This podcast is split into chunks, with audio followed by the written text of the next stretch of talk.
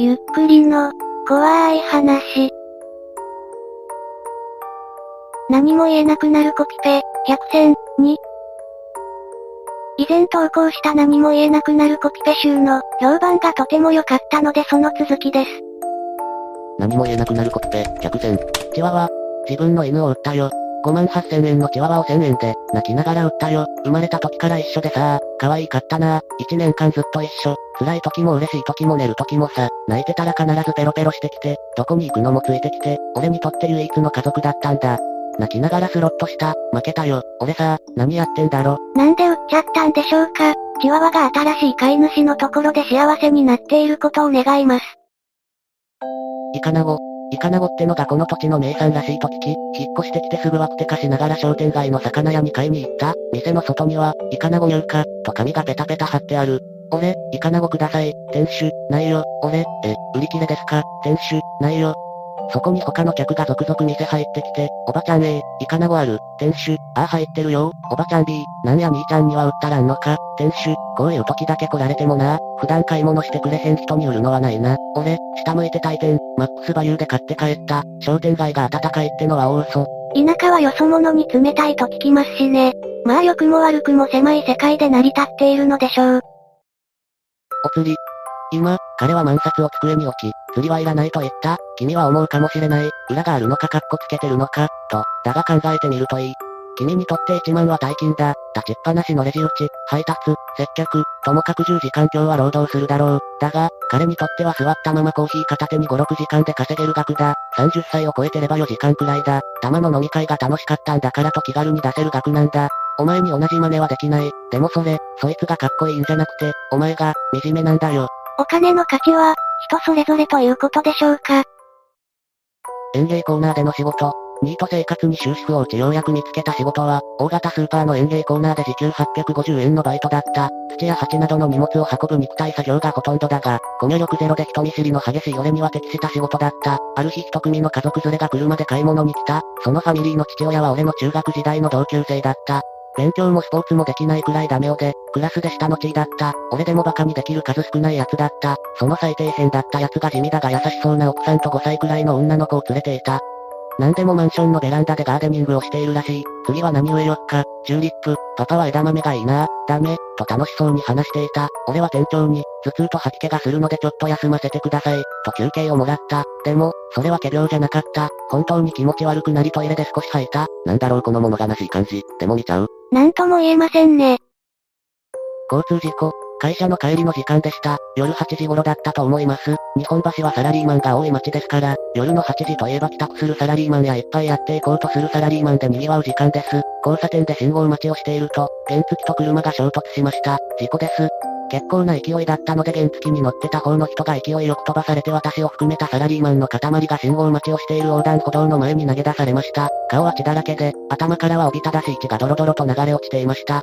私はびっくりして119番しなければと思いながら携帯を取り出そうとしつつ何気なく辺りを見てみると、信号待ちをしているサラリーマンが老いも若きもこぞってその血だらけの人を携帯カメラで撮影し出したんです。ゾロゾロと前に携帯をかざしながら、顔はニヤニヤと、ある者は、同僚と話しながら、やべえ、これ、えぐいな、とか、すげえもんに出くわしたな、とか、結構立派そうな服装のサラリーマンや年配の方も、誰も止めに入らない、撮影をやめない、私は119番し、その場を足早に立ち去りました。あそこに1分でもいたくなかったからです。あの時、携帯カメラで撮影してた人たちの何とも言えない悪意ある意味を今も忘れることができません。日本はやっぱり病んでるんですね。いや、ひょっとしたら私が狂ってるんですかね。事故のニュースなどを見るとそういう人が結構いますよね。日本特有かはわかりませんが正直そういう光景を見るのは気持ち悪いです。4歳になる娘、4歳になる娘が、字を教えてほしいと言ってきたので、どうせすぐ飽きるだろうと思いつつも、毎晩教えていた。ある日、娘の通っている保育園の先生から電話があった。〇〇ちゃんから、神様に手紙を届けてほしいって言われたんです。こっそりと中を読んでみたら、いい子にするので、パパを返してください、お願いします、と書いてあったそうだ。旦那は去年、交通事故で他界した。字を覚えたかったのは、神様に手紙を書くためだったんだ。受話器を持ったまま、私も先生も泣いてしまった。もう少ししたら、パパ戻ってくるんだよ。最近、娘が明るい声を出す意味がこれでやっと繋がった。娘の心と、写真にしか残っていない旦那を思って涙が止まらない。私も涙が止まりません。世界は残酷です。通信関係の仕事。俺の仕事は通信関係の現場仕事。もちろん男ばっかりの職場。ところが1年ほど前からジムに女の子が入ったんだよね。そんなに若くはないがまあまあ美人。性格もさっぱりしてるんだ。目も見れず、まともに話もできない俺に優しく話してくれて、もちろんお察しの通り惚れた。なんと2チャンネルも見てるってことで色々わからないこと聞いてきたり2チャンネルの話題で盛り上がったりもした。今じゃ冗談を言って、もう、なんて軽く叩いたりするスキンシップもある。もしかしたら、と思う気持ちがないわけじゃない。だが告白なんてできないのは重々承知だ。俺は、38歳でブオタメガネの童貞だ。1年間大事にしてきたこの関係で満足だった。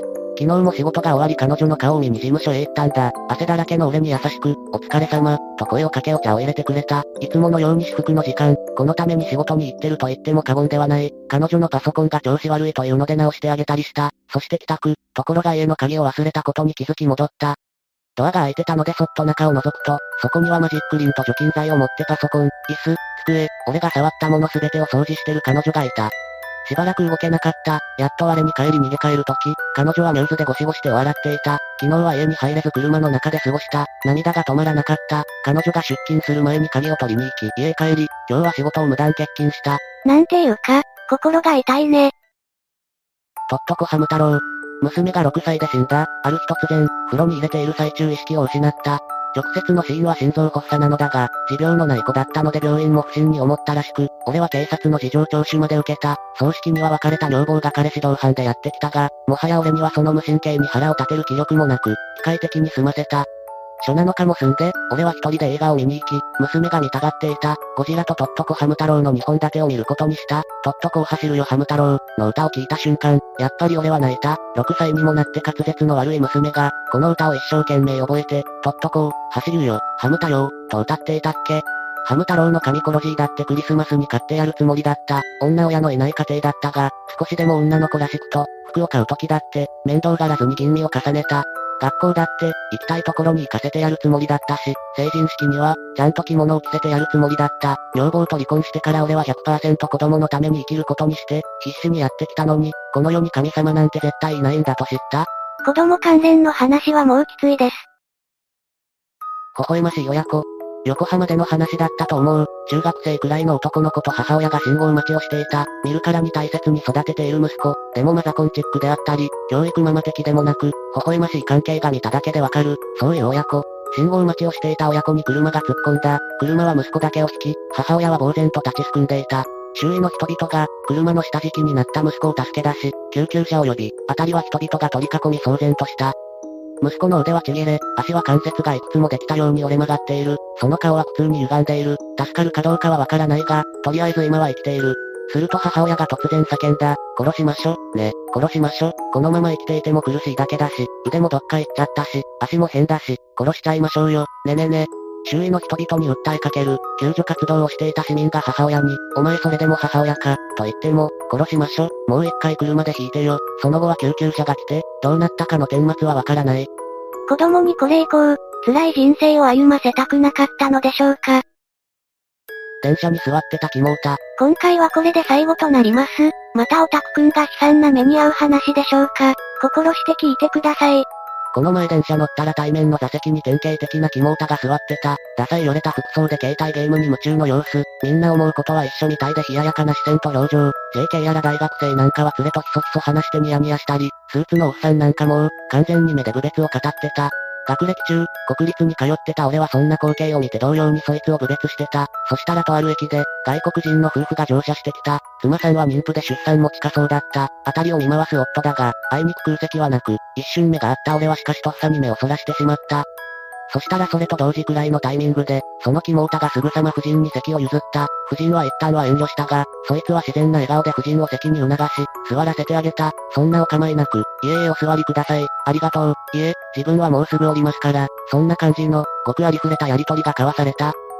お互い英語だったけど、その後、夫婦はそいつと軽いトークを交わし、そいつは言ってた通り数駅先で降りていった。お大臣に、元気な赤ちゃんを、と告げて、二人は降りてくそいつに会釈をした。決して悠長な英語ではなかったし、レベルも高校程度だった。けどそれがなんだ、あいつは誰より先に躊躇なくやるべきことをやった。決して自分の世界に入り込んでなんか嫌しなかった。俺は自分をひどく惨めで恥ずかしく感じた。程度や感じ方に差はあったろうが、同じだったんだろう。みんなの表情も明らかに違っていた。オタクくん、かっこいいですね。私も妊婦さんに一度席を譲ろうとしたことがあります。でも次の駅で降りるらしく断られました。その後ってなんか席に戻りづらく私は立ち続けていました。おしまい。いかがでしたか？なんかこう、心をえぐられるものが多いですよね。こういう話は一人で読むと辛いのでぜひ感想をお聞かせください。ご視聴ありがとうございました。また見てね。